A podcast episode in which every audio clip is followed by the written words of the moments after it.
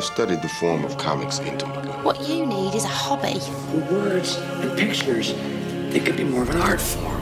What the fuck are you talking about? I don't know. It's pretty goddamn weird. A guy dresses up like a devil and he's a blind lawyer, you know? We have to do Aquaman. No one with a lick of sense would watch that show. The word fan actually is a, an abbreviated form of fanatic. And there are some people who fit that category. I believe comics are our last link to an ancient way of passing on history. You can put on a uniform for football year round, nobody cares. Basketball year round, nobody cares. Put on a Star Trek uniform, people get a case of the giggles. Yeah, hi. Somebody told me they make comic books here. That's from Superman? Smallville. You've been trying that Jedi mind shit on me since the eighth grade. It doesn't work. Oh, it works. You guys must read too many comic books or something. People do not masturbate in the DC universe. That was the biggest load of crap I've ever heard.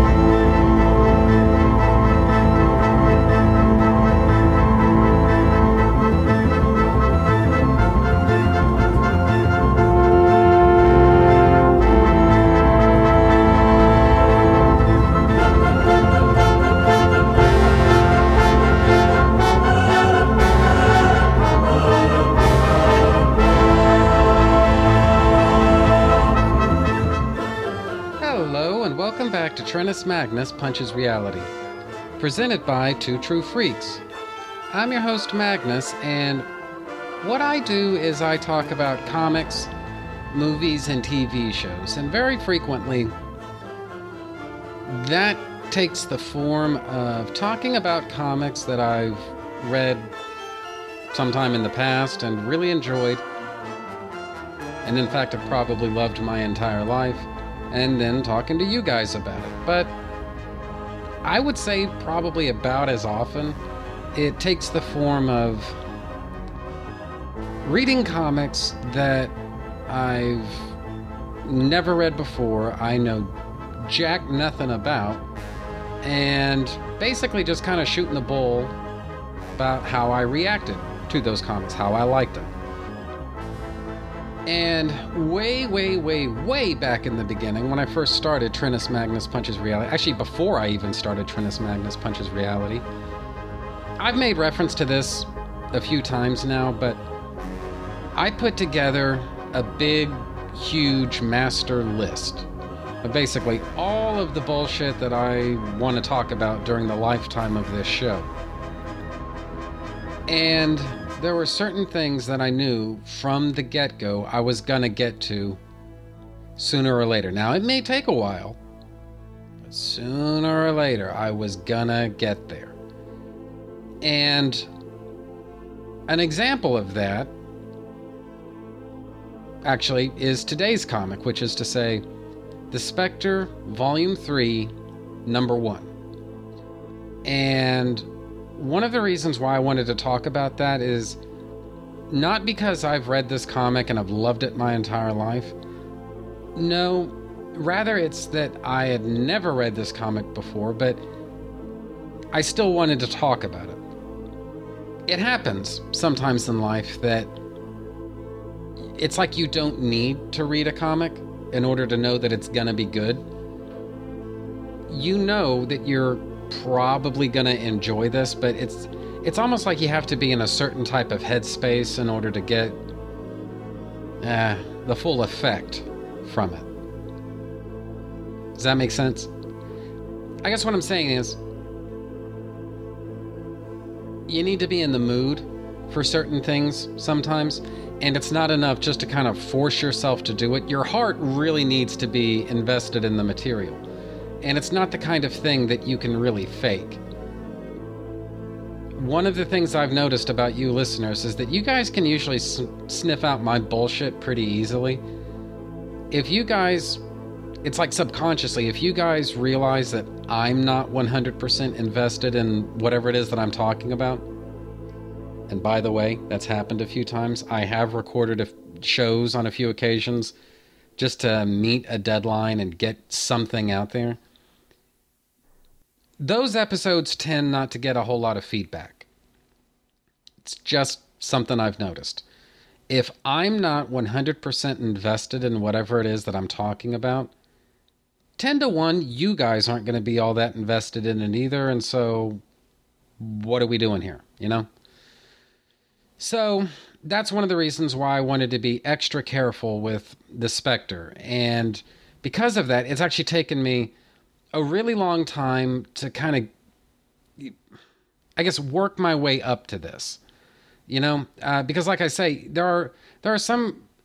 I don't need a lot of inspiration in order to enjoy a Superman comic book. I can just open that comic up and maybe I'll enjoy it, maybe I won't. Actually, now that I think about it, because I don't know, ever since the advent of this whole new 52 thing, and God knows everything that's come since, most of what's happened with Superman comics in recent years just really hasn't been my thing. But honestly, that's the exception that proves the rule. By and large, I don't need to I don't need to force it with Superman is what I'm saying. I can usually just pick up a Superman comic and just get right into it, you know? That's not necessarily the case though with with other with, with other characters or other teams or, or just or whatever. Other comics is what I'm saying. There are instances where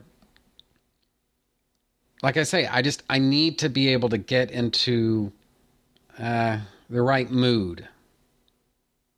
You know, I need to be able to basically say, hand on heart, this is the best show that I'm capable of making based upon talking about this comic book at this moment. You know, and all of this is a really friggin' long way of saying that I've wanted to talk about the Spectre so friggin' many times now but I kept pushing it back and pushing it back because I wanted to be sure that whatever it is that I say about the Spectre is going to be something that's actually worth listening to.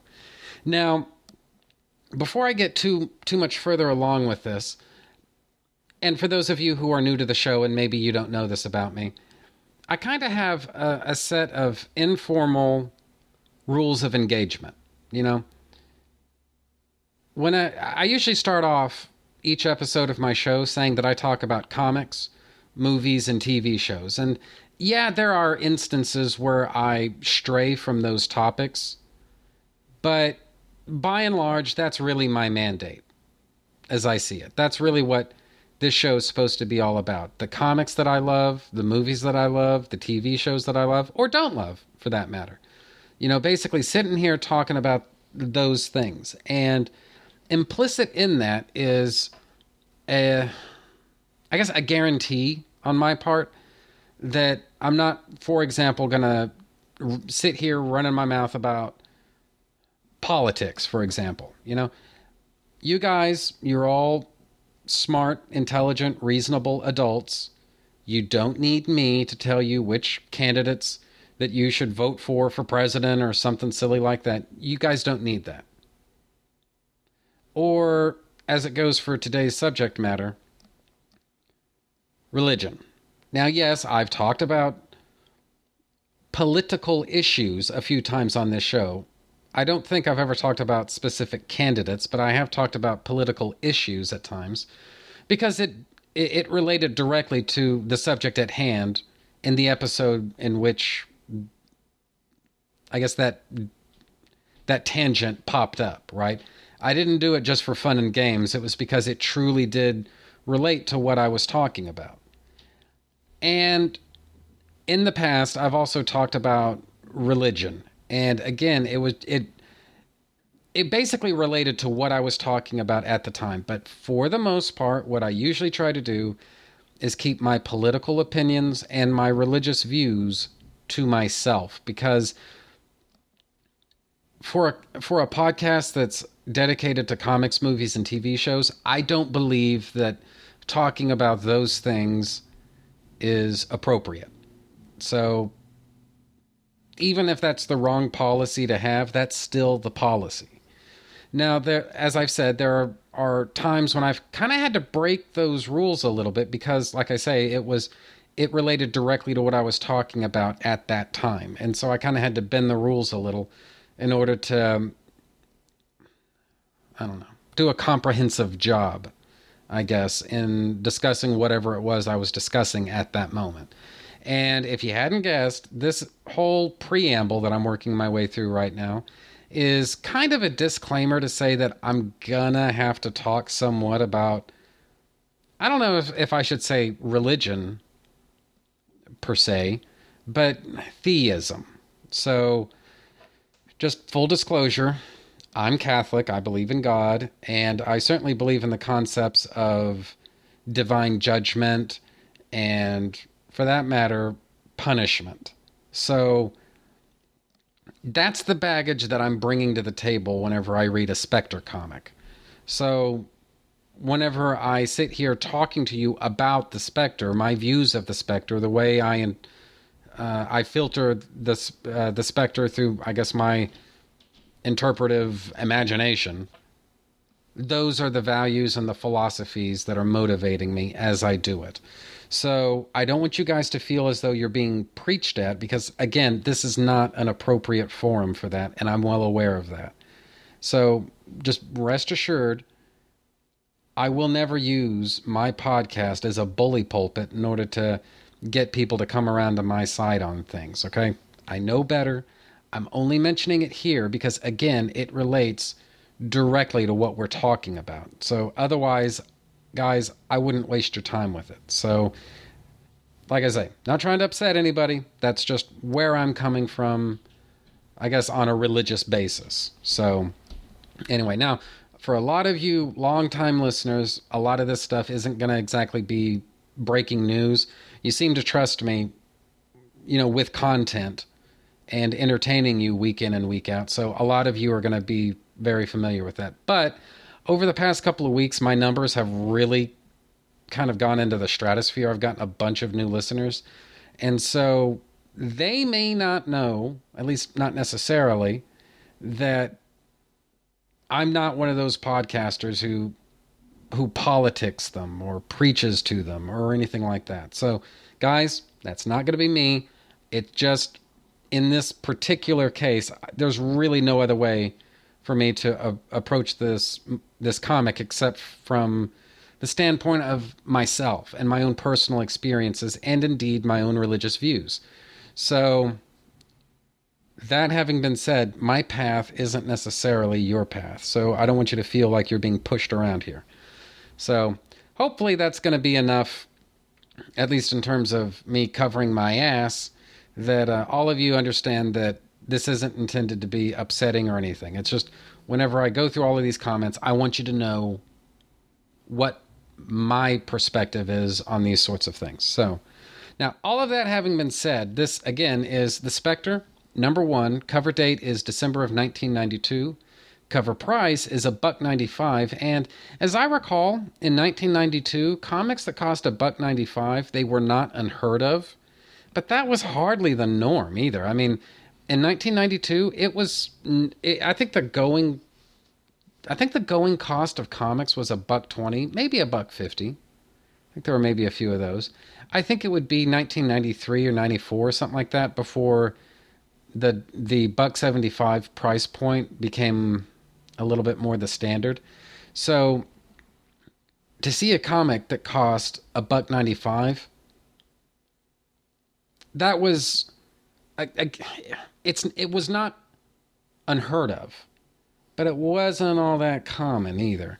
Now, to get into the creators, editor is Dan Raspler, writer is John Ostrander, creator or sorry, cover artist and interior artist is Tom Mandrake, colorist is Digital Chameleon, letterer is Todd Klein. Now, the reason I wanted to talk specifically about Volume 3, because, guys, there are bunches and bunches and bunches of Spectre comics that were published before, in some cases long before, December of 1992.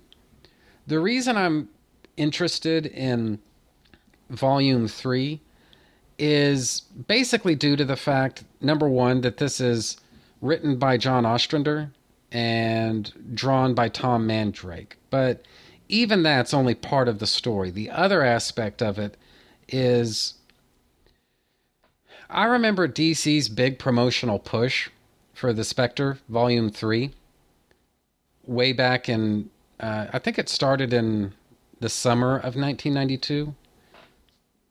in my mind, that's the way that it works. Now, is, is that in fact the way that things actually played out? No, but I swear to have seen house ads for the Spectre Volume Three beginning in the summer of 1992. Now, who's to say that I'm even that I'm even remembering that correctly? But in my mind, that's the way it worked.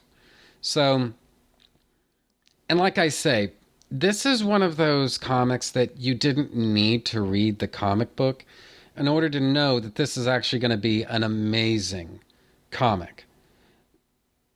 For some reason, there are creators out there that kind of have a little bit of a creative blank check with me. It's kind of hard to articulate, but for some reason, there are some char- uh, cre- creators, I should say, not characters, although those too, but there are some creators out there that they had me at hello for want of a better expression. And that's a very small list. There are very few names out there where I'm pretty much on board with anything they do, but there are a couple. John Ostrander is one. And if you need another one, just for comparison's sake, another one would be Mark Waid. Either of those guys, I'm pretty much interested in whatever they do you know? And this is kind of coupled with the fact that I'd had a lot of near misses with Tom Mandrake over the years. I mean, I'd seen his work in quite a few places, but I'd never really paid a whole lot of attention to him, you know? He's he was one of those artists that you're aware of his work, but you've never really had a chance to sit down and immerse yourself in it. Does that make sense? He's one of those guys that you you keep seeing the name around, and God knows you've seen in passing, you've seen you've you've seen the guy's work, and so there's really no question as to the guy's talent or his capabilities or anything like that. You know that he can get the job done, and probably in a way that not just anybody can. So going into this thing, by which I mean just hearing about the Spectre Volume 3 way back in 1992, I already knew that, that John Ostrander was going to kick ass with it. I didn't need to read the comic in order to know that. And same thing goes for Tom Mandrake. I didn't actually need to see the work in order to know that it was going to be fucking amazing. So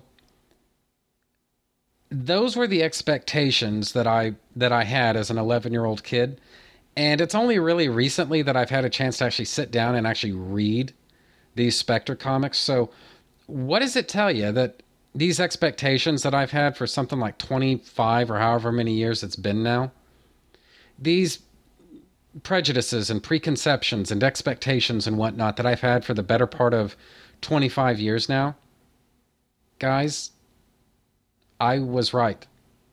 You know, I was right to be this confident in these men as as comic book creators.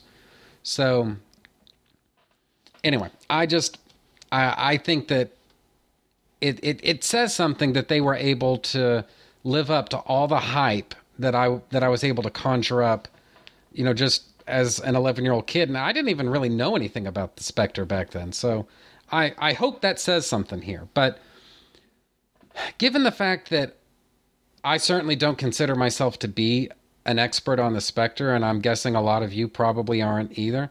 I'm going to read a little bit off of uh, off of the uh, Spectre wiki page, just so that we can all kind of get an idea of what it is that we're dealing with here.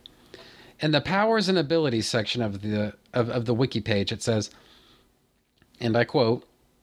The Spectre has all the abilities a god would have, including but not limited to manipulation of time and space, control over all matter, invulnerability, and limitless strength. For example, if he wished to wipe someone from existence, such as killing a bank robber with a tornado of dollar bills, he can so will it. Virtually anything he wishes to do to those he judges is possible. He has no discernible weaknesses, which is actually not totally true, but what the wiki page says is he has no discern, uh, discernible weaknesses other than needing a human host to be able to be a fair and impartial judge, although he has been tricked before by Psycho Pirate and Eclipso. The Spectre is immune to most damage, although he can be hurt by powerful magic. Though he's widely considered to be the most powerful superhero in terms of abilities, the Spectre does not harm the innocent, unless he's been tricked into doing so. Usually immune to mind control effects, in the Blackest Night story arc, Atrocitus attempted to enslave him with a Red Lantern power ring, but the Spectre cast it off, stating that his fury comes from a higher power and cannot be controlled by a mere mortal. End quote. So basically, what this, for those of you don't know, Spectre is crazy powerful. There's pretty much nothing that this guy can't do. And in case it wasn't made clear, you could kind of see the Spectre as a little bit of a as a, as sort of like the wrath of God or uh, the avenging angel, you know, just whatever you want to call it, angel of vengeance, you know, whatever you want to call it, or spirit of vengeance, actually, is one of his nicknames, uh, the spirit of vengeance. And the shtick here is, in a lot of ways, this character, the Spectre, in a lot of ways, this character is kind of the. I, I, I don't want to go so far as to say the quintessential Golden Age character, but he is quintessentially a Golden Age character because back in the Golden Age, the the modus operandi for a lot of comic book characters and superheroes and whatnot was usually superpowers that originated in some way or another from magic. Now, that's not universally true. Obviously, there's nothing specifically magical, by which I mean supernatural, about Superman or Batman or The Flash or probably other characters. But it was a time in comic book publishing when magic was kind of the go to answer that a lot of comic book characters depended upon. A good example um, is Green Lantern. His ring, and I speak here of Alan Scott, his ring is basically powered by the mystical green flame. He's not really a member of the Green Lantern Corps as such. His power comes from a different source, specifically magic. Or Dr. Fate, whose entire shtick is magic. Or, as it goes for today's episode, the Spectre, who again, his power I don't know if magic is necessarily the right word to use, but again, for want of a better word, magic is basically the source of the Spectre's abilities. And this character is, as I've said, he's basically uh, the avenging wrath of God. And so he he's not necessarily out to prevent crime per se. Like if if Superman can can stop a burglary before it even happens, he's probably gonna do it. Same thing for Batman, same thing for a lot of characters.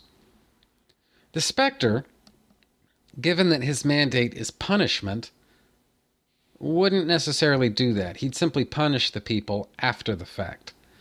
And that's an important thing to keep in mind whenever we work our way through the comic that the Spectre is basically he's not a superhero as such. He's almost like a judge, you know? And it's his mandate to punish evil.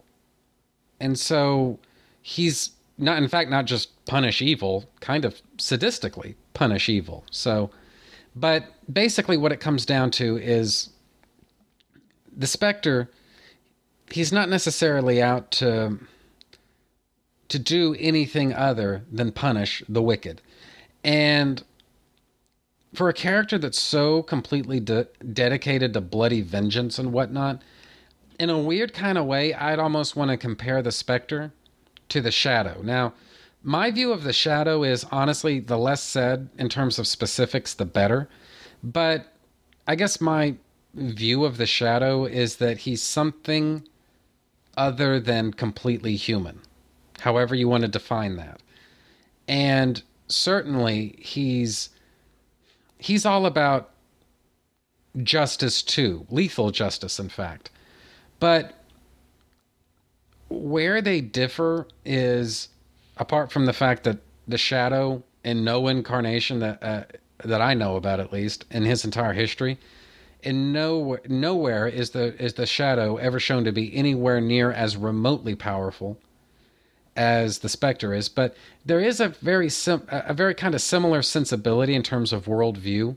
You know this idea of crime and punishment judging the wicked and all of that sort of stuff. For some reason in terms of character not so much in terms of appearance or methods or anything like that i've always wanted to draw a lot of straight lines between the shadow and the spectre. Now, yes, like I say, there are a ton of differences, but in terms of worldview, I see a lot of similarities as well. So, I don't know. I've always just thought that was kind of interesting, and I'm just throwing it out there to see what comes back to me. So, and I think at this point, honestly, I'd probably better start getting into the comic book proper. This is The Spectre, Volume 3, Number 1. And again, editor is Dan Raspler, writer is John Ostrander, penciler is Tom Mandrake, colorist is Digital Chameleon, letterer is Todd Klein. The title of the story is Crimes of Violence. The Spectre starts out his new series investigating what role Lewis Snipe had in his own murder as Jim Corrigan. His investigation takes him to a hospital where he meets Amy Biderman. Amy notices Jim change into the Spectre outside the hospital during a drive by shooting. This leads to her wanting to find out more about Jim. Meanwhile, the Spectre kills the thugs who committed the drive by. He, uh, he, the Spectre, then goes back to the hospital to find the truth about Lewis. When he finds out, he shows Lewis his own empty soul, and that kills him. Meanwhile, as all that stuff's going on, a regular guy who works close to Amy is secretly the serial killer known as the Reaver. He shows up at Sally Hendrickson's home for a blind date, and it's very awkward for her, and her awkwardness turns into a nightmare when this regular guy, the Reaver, seemingly regular guy, whips out a knife and kills her to be continued. So, to get into it a little bit, I for, I, I tried to find the exact quote where John Ostrander described uh, his approach to this series, and I wasn't able to find it. But this isn't going to be verbatim, but I guess to kind of roughly paraphrase it basically what he wanted to do was kind of an acknowledgement of the fact that the Spectre is a little bit of a sort of limited character. I mean, let's face it, the guy goes around killing the the the wicked and the evil and whatnot. There's really not a whole lot of I don't know character development that you can wring out of that. Well, as a writer, your job is to wring drama out of the story as much as you can. So, what does one do? And Ostrander seemed to hit upon the idea of not so much developing the Spectre, because there's just really not a whole lot of potential there. More, I guess, developing Jim Corrigan, the man and I guess a good example of uh, of what I mean uh, of what I'm talking about here is there's this moment on uh, on page four when Corrigan is paying a visit to Lewis Snipe, and Snipe uh, Snipe basically asks, "Why are you here? You know, what are you doing here? What do you want with me?" And Corrigan answers, because I'm tired, Snape. Snipe. Because I'm tired, Snipe. Confront evil. That's what they told me. For 50 years, that's what I've done, and the world is no better. The world's only become more perverse in its choice of evils, and I don't even know why. And that's really the end of the, the pull quote here. But the point of it is this is basically the beginning of Jim Corrigan going on a kind of interesting uh, character journey, and I think I know the basic outcome of uh, of this little journey that he's on. The I guess the the draw to it is this is a kind of ingenious way of telling the story when you think about it because of the fact that like I say there's not really a whole lot of dramatic potential related to the Spectre. I mean, pretty much what you see is what you get. So, if you're going to develop Jim Corrigan as a character, I think it's kind of a smart way to go to kind of paint Corrigan as this guy, this sort of eh, this guy that's suffering basically from a sort of spiritual exhaustion He's been doing the same thing day in and day out, ostensibly to make the world better, except the world isn't better. In fact, if anything, it's only gotten worse. It doesn't appear to Corrigan as though the Spectre is really making any kind of headway here. And that sort of calls into question what exactly the Spectre's job is to do. And I've only read this first issue, so I I don't want it to sound as though I'm giving away spoilers because I don't really know anything. Not really. But when you think about it, his job is to confront evil. It never says vanquish evil, conquer evil, wipe evil out. It never that that's not necessarily his job title. In fact, there's a very strong argument that such a thing isn't even really possible for anybody. No. His job is to confront evil, but it looks but he's basically judging he's judging his success, I guess, in terms of social improvement. Is society a better place now than it was when I first started? And is that because of my actions? And the answers to that are no, society is not better. And that sort of calls into question the efficacy of his actions. If that is, you define success as there being less evil in the world. And that, I think, is a little bit of a logical fallacy on Corrigan's part. He's not here necessarily to wipe evil out. He's here to confront it, to punish it. And when you think about it, that's a completely different type of mandate than what he seems to be interpreting as his job. What does success look like if you're the Spectre? Well, if you if you're the Spectre and you just killed somebody who's committed terrible acts of moral barbaric evil, of morally barbaric evil, then I'd say you've done your job. But see, that's the thing. Corrigan doesn't necessarily see it that way. And I don't know. I mean, that's that's I guess a kind of a human mistake for him to make. It's very it's very logical and it's very relatable. And please wait just a second while I get a sip off of my uh, off of my Coke here.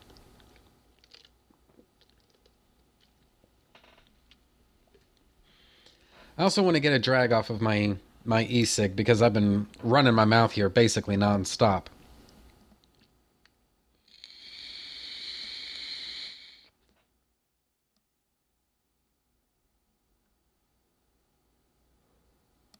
All right, just one more.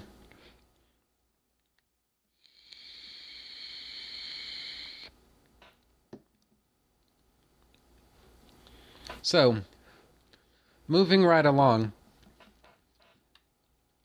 on page five, Amy, Amy Biderman basically catches up with Jim because she's overheard the conversation that he had with Snipe.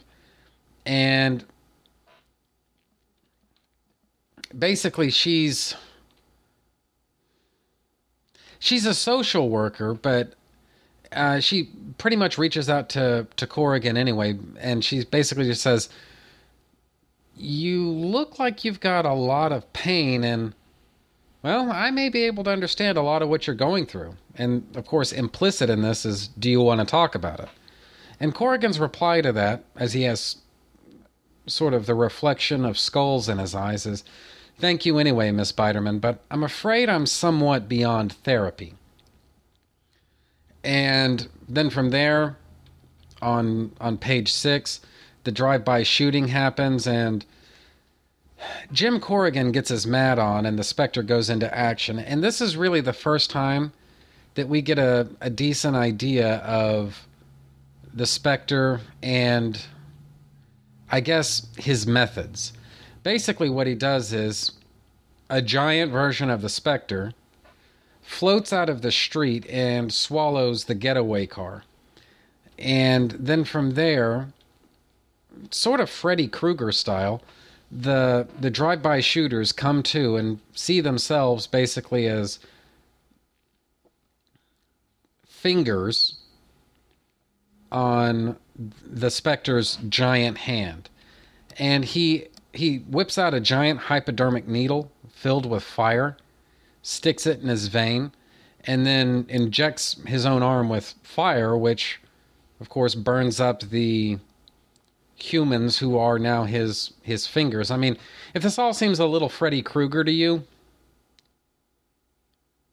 you're not alone. Now, I guess to get down to brass tacks, and this kind of ties back with the religious stuff that I was mentioning earlier. Look, I believe in God, and I also believe in the idea of judgment. And, you know, the idea of of hell is something that you really can't get too far away from in terms like if you if you do any spend any amount of time with you know studying Christianity at all hell is it, it's funny that it's rarely a front and center concept in Christianity, but it it's never totally off the table either. It's always right there on the periphery, right? And so as a result, a lot of different people have a lot of different ideas on what exactly hell is. And so I certainly don't have any kind of special insight into that. But one of the more formative, I guess, interpretations of hell, at least that I've that, that that I can think of off the top of my head, is Inferno. You know, Dante's Inferno. And in in in in one part of Inferno, what we see in hell is oddly enough, we we see the devil, but he's encased in ice. He's immobile. He's ineffective. He's powerless. But that's really not the kind of fire and brimstone image that a lot of people have when it comes to hell. And so I guess, I mean, it's one of those things that I've never really bothered to develop, I, I guess, a, a, a, a, coherent view of.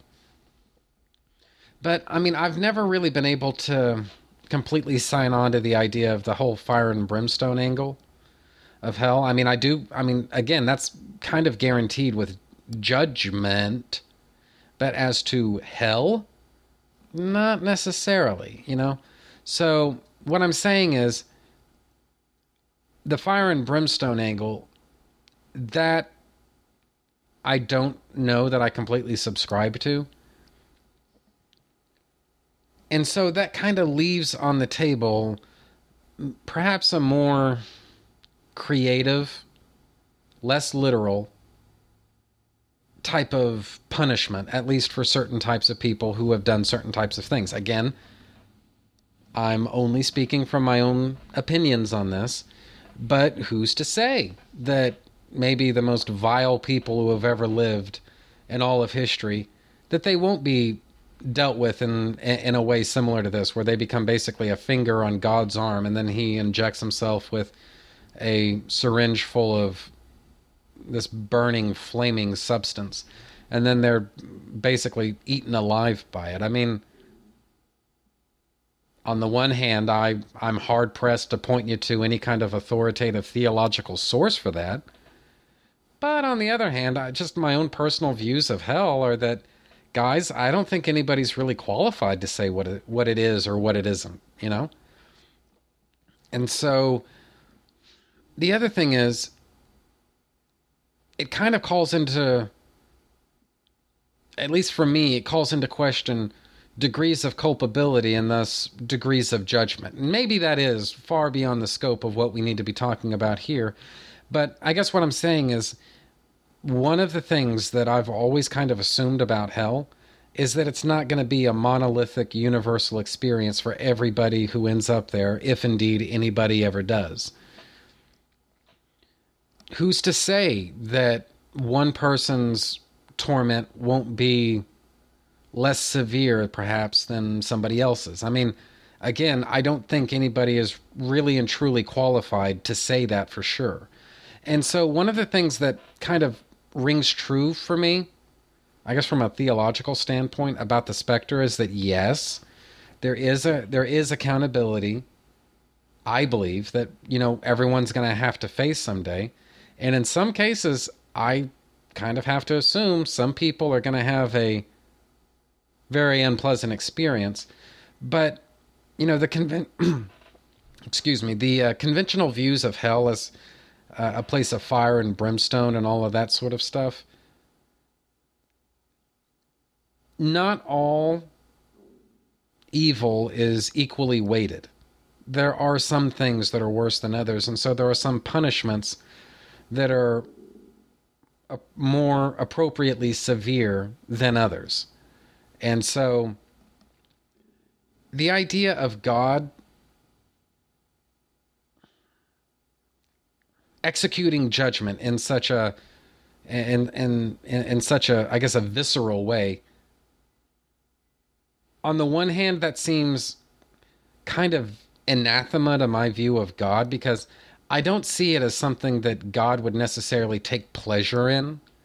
You know, like a kind of sadistic joy that, you know, the evildoers are being punished. I don't think I don't think that would be his point of view on it. Again, it's not I can't speak for what hell is like. I certainly can't speak for God's mind and his will and his uh, his judgments, I guess.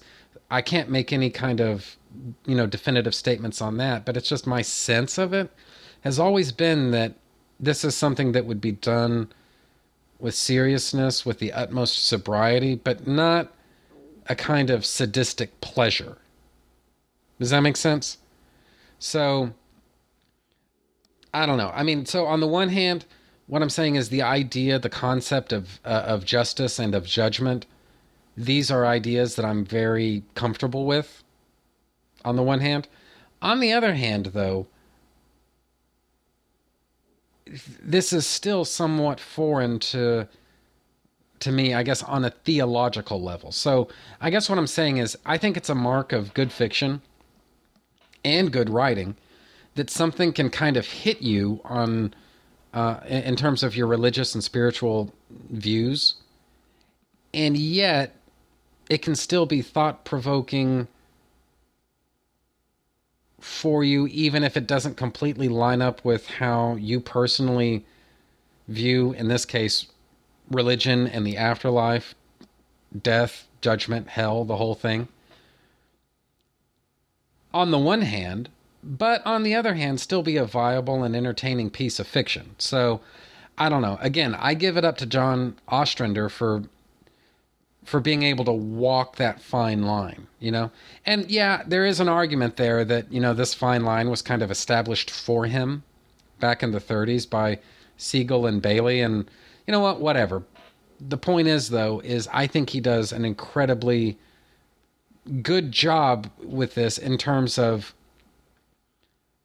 I guess the creativity of the Spectre's punishments and and at the same time the punishment fitting the crime and at the same time, he sort of steps on the toes of my religious views, but not too much. Just a little bit. A little bit goes a long way. So, overall, that that part of the story, it's at the it's at once horrifying, don't get me wrong, but it's also entertaining as well. So, hopefully that doesn't make me sound like a like a weirdo or anything. And then you get this kind of neat little moment at the bottom of page 11 where the Spectre wa- uh, watches the the wrecked getaway car as it burns. And in the third to last panel on the page, what you see is the Spectre. He's got this sort of sad, mournful type of expression. And lest you think that's an isolated type of thing, in the very next panel, right next to it, he's kind of making a very similar type of face. It's equally mournful. So, what this tells us is that, you know, there is wrath in all of this. There is there is anger, but that there's not necessarily a sadistic joy to it anymore. I mean, once upon a time, I don't want to know. I, I mean, I don't know as I'd go so far as to say this guy got his jollies out of killing people in this way, but there was at least the satisfaction of knowing that what he did was what needed to be done. And again, here at the bottom of page 11, what we're seeing is a little bit of a chink in the armor. This job is starting to get to him. Number one, he questions, I guess, the efficacy of his calling and how good a job at this he's really done. But then there's also what does this do to you? You know, what does this do to you on a on a very primal, very human, very spiritual level? It's not good for you to take life. It's not good for the person whose life you're taking, don't get me wrong, but I mean just for you, for you personally, as a human being. It's not good for your soul to take life, even if it's in, um, I guess, a, as it goes in this case, a sort of divine capital punishment. It's not good for you. And guys, I live in a very red state. I've got look, Texas when it comes to capital punishment, I mean our reputation kind of precedes us. Guys, I've met people who have worked on death row and there's something in their eyes or maybe it's there's something that's not in their eyes anymore, you know? There's something that they had to turn off in order to be able to do their job. And they haven't really been able to turn it back on ever since. You know, this I don't I don't want to say compassion necessarily, but there's this empathy that I think a lot of people have in seeing other people suffer, you know? And it even though these people were duly convicted by by the court, they were declared to be guilty by a jury of their peers in a lot of cases, many of them even confessed to the crime. There's really no question as to the guilt. This still, putting these people to death, damaged the person who put them to death, you know, who had to pull the lever on the gas chamber or flip the switch on the electric chair or drop the plunger on the syringe for the lethal injection. You know, it does something to your soul to take life and it's not I'm not trying to sound like I'm anti capital punishment because I do think there are instances where that's a completely valid uh, punishment. But number one, it's not appropriate for everything. And number two, be careful recommending that simply because of number one, you're taking away something that you can't give back. And number two, part of what you're taking away that you can't give back is maybe a little bit of your own soul. You know, it costs something. Even though it guys, this is not murder. This is as this is a state execution of somebody who's confessed to their crimes. It's still none of that stuff matters on some level because this still is damaging to you on a very personal and yes, very spiritual level. It's not good for people to do this. You know, there's the take a firing squad, all right? Generally, with a lot of firing squads, what they do is they give everybody except one person live live ammunition. They give one person blanks. But here's the thing, they don't tell you you know those people who are part of the firing squad. They don't tell any members of the firing squad who has the blanks. They simply say that one of these one of these weapons is shooting blanks. And what this does is on a strange primal level, what it does is it it allows everybody who's pulling the trigger to believe that they're the ones who are shooting blanks. And again, you know, this is just one of those recognitions of the fact that guys, I've never don't get me wrong, I've never taken life or anything and I hope I never have to. But my sense of it is this is not good for your soul to do something like this, even if it's justified, even if it's state uh, state sanctioned, even if it's self defense. I don't care. It's not good for you on a spiritual level to do that. Does that make sense?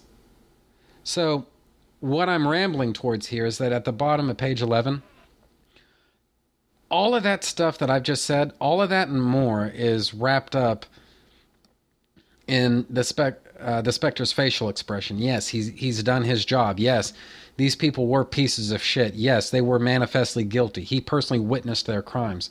So on and so forth. It doesn't matter. On some level, Jim Corrigan, the man, is disturbed by what he's done and what he's going to continue having to do, possibly for all of eternity. And guys, that's fucking grim. This is one of those moments when you realize, you know what? Being the Spectre is got to be the mother of all curses. This is not a gift. This is a curse. And it's one I wouldn't wish on my worst enemy.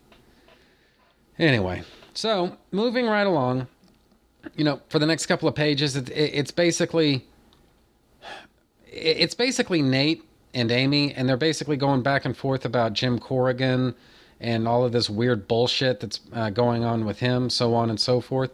And it's basically building towards stuff that's going to be addressed in future issues. It's not really so much important here, it's more about what's coming in the future.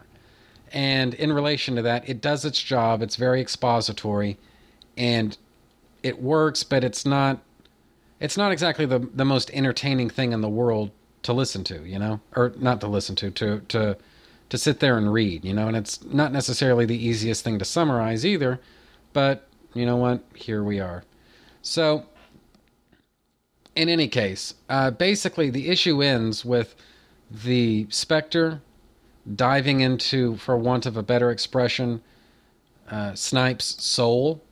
And basically, he and Snipe have a sort of soul to soul sort of magical smackdown and ultimately the way the way that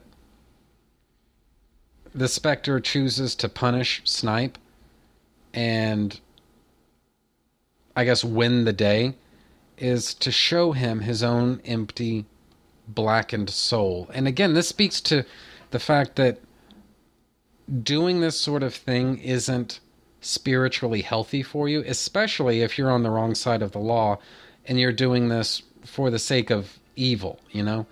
And that ultimately is what is what does snipe in. And it kind of just like I say, it plays into that whole tirade I just went through a minute ago, which I'm, I'm not going to repeat, but it went on for a couple minutes. And um, just kind of uh, pl- uh, plays into all of that as I see it. And so that is basically the end of the issue. And one of the things that that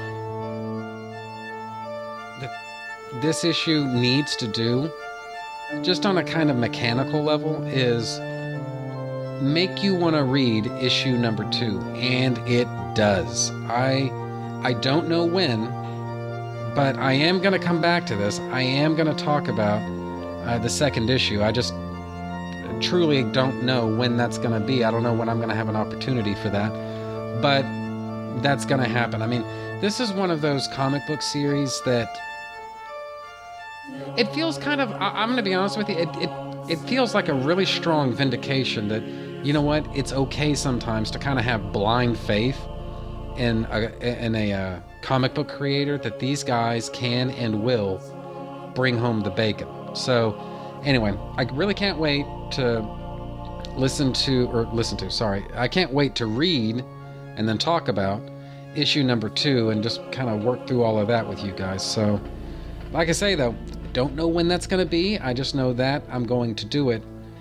And that, I think, is pretty much it for me this week. So, as to next week, I'm not really sure what I'm going to be talking about just yet. I've got a couple of ideas, but honestly, nothing's really set in stone yet. But um, anyway, so I think that's pretty much it for me this week, though. So, bye, everybody. I will see you next week.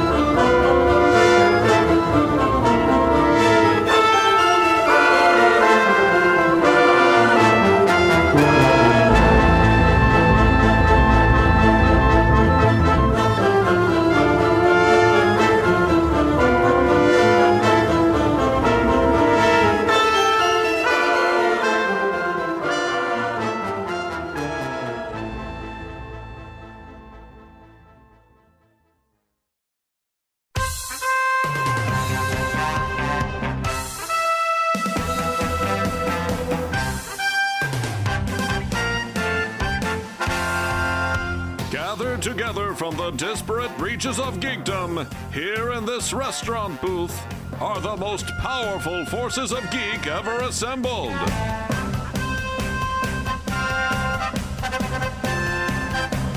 Ryan, the toy geek. Scott, the award winning radio host. Jeff, Scott's minion. And Ron, just Ron. Dedicated to truth, justice, and geek for all mankind. It's Dinner for Geeks. Dinner for Geeks proudly crusades at twotruefreaks.com.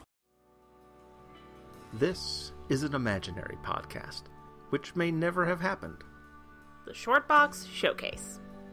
but then again may have. About a father and daughter.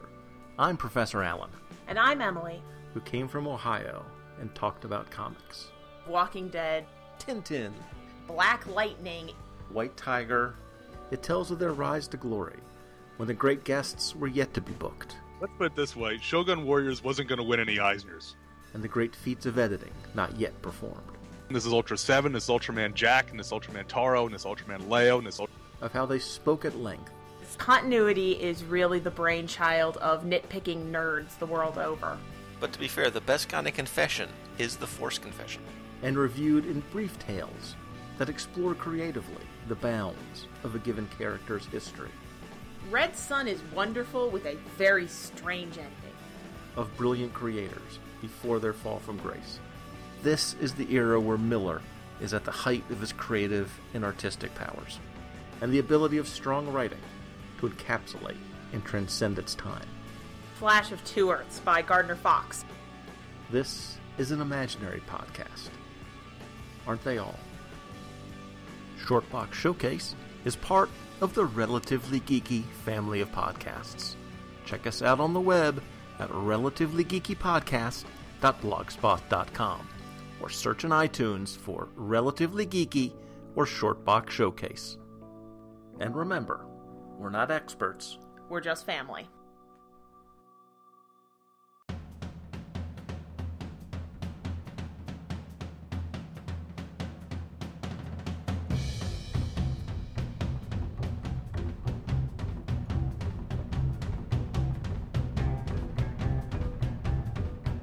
Okay, so I think that's just about the end of that.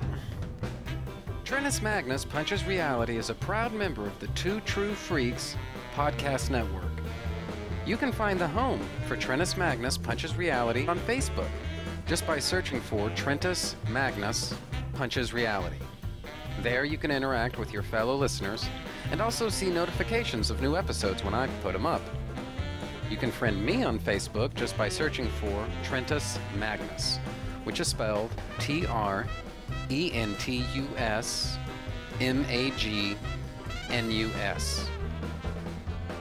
You can email me and my parole officer at trentusmagnus at gmail.com. Do you have a suggestion for a topic? Feel free to email me, and I might consider thinking about the possibility of potentially discussing whatever you have in mind someday. And that's a promise. Do you have a podcast of your own? If so, why not record a promo for me to play on my show? It's quick, easy, and can help you spread the word about your show. I'm always looking for more promos to play. Keep it fairly short, and yours could be next. My promos can be found at this show's homepage for those interested. Just look for the promos section.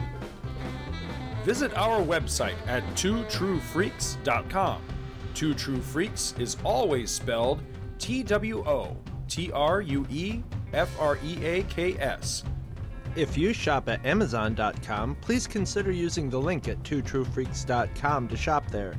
If you use this link to go to Amazon and then you shop, Two True Freaks gets a little cut of what you buy and it doesn't cost you anything extra. So you get to shop as usual and help out the Two True Freaks at the same time. Two True Freaks and all of its excellent affiliates are available on iTunes, and you can choose to subscribe to either the entire network if you wish, or pick whichever individual shows you want to follow. We have so many shows to choose from, there's just bound to be one that appeals to your particular fandom. Just search Two True Freaks with an exclamation mark at the end, space, and the number two.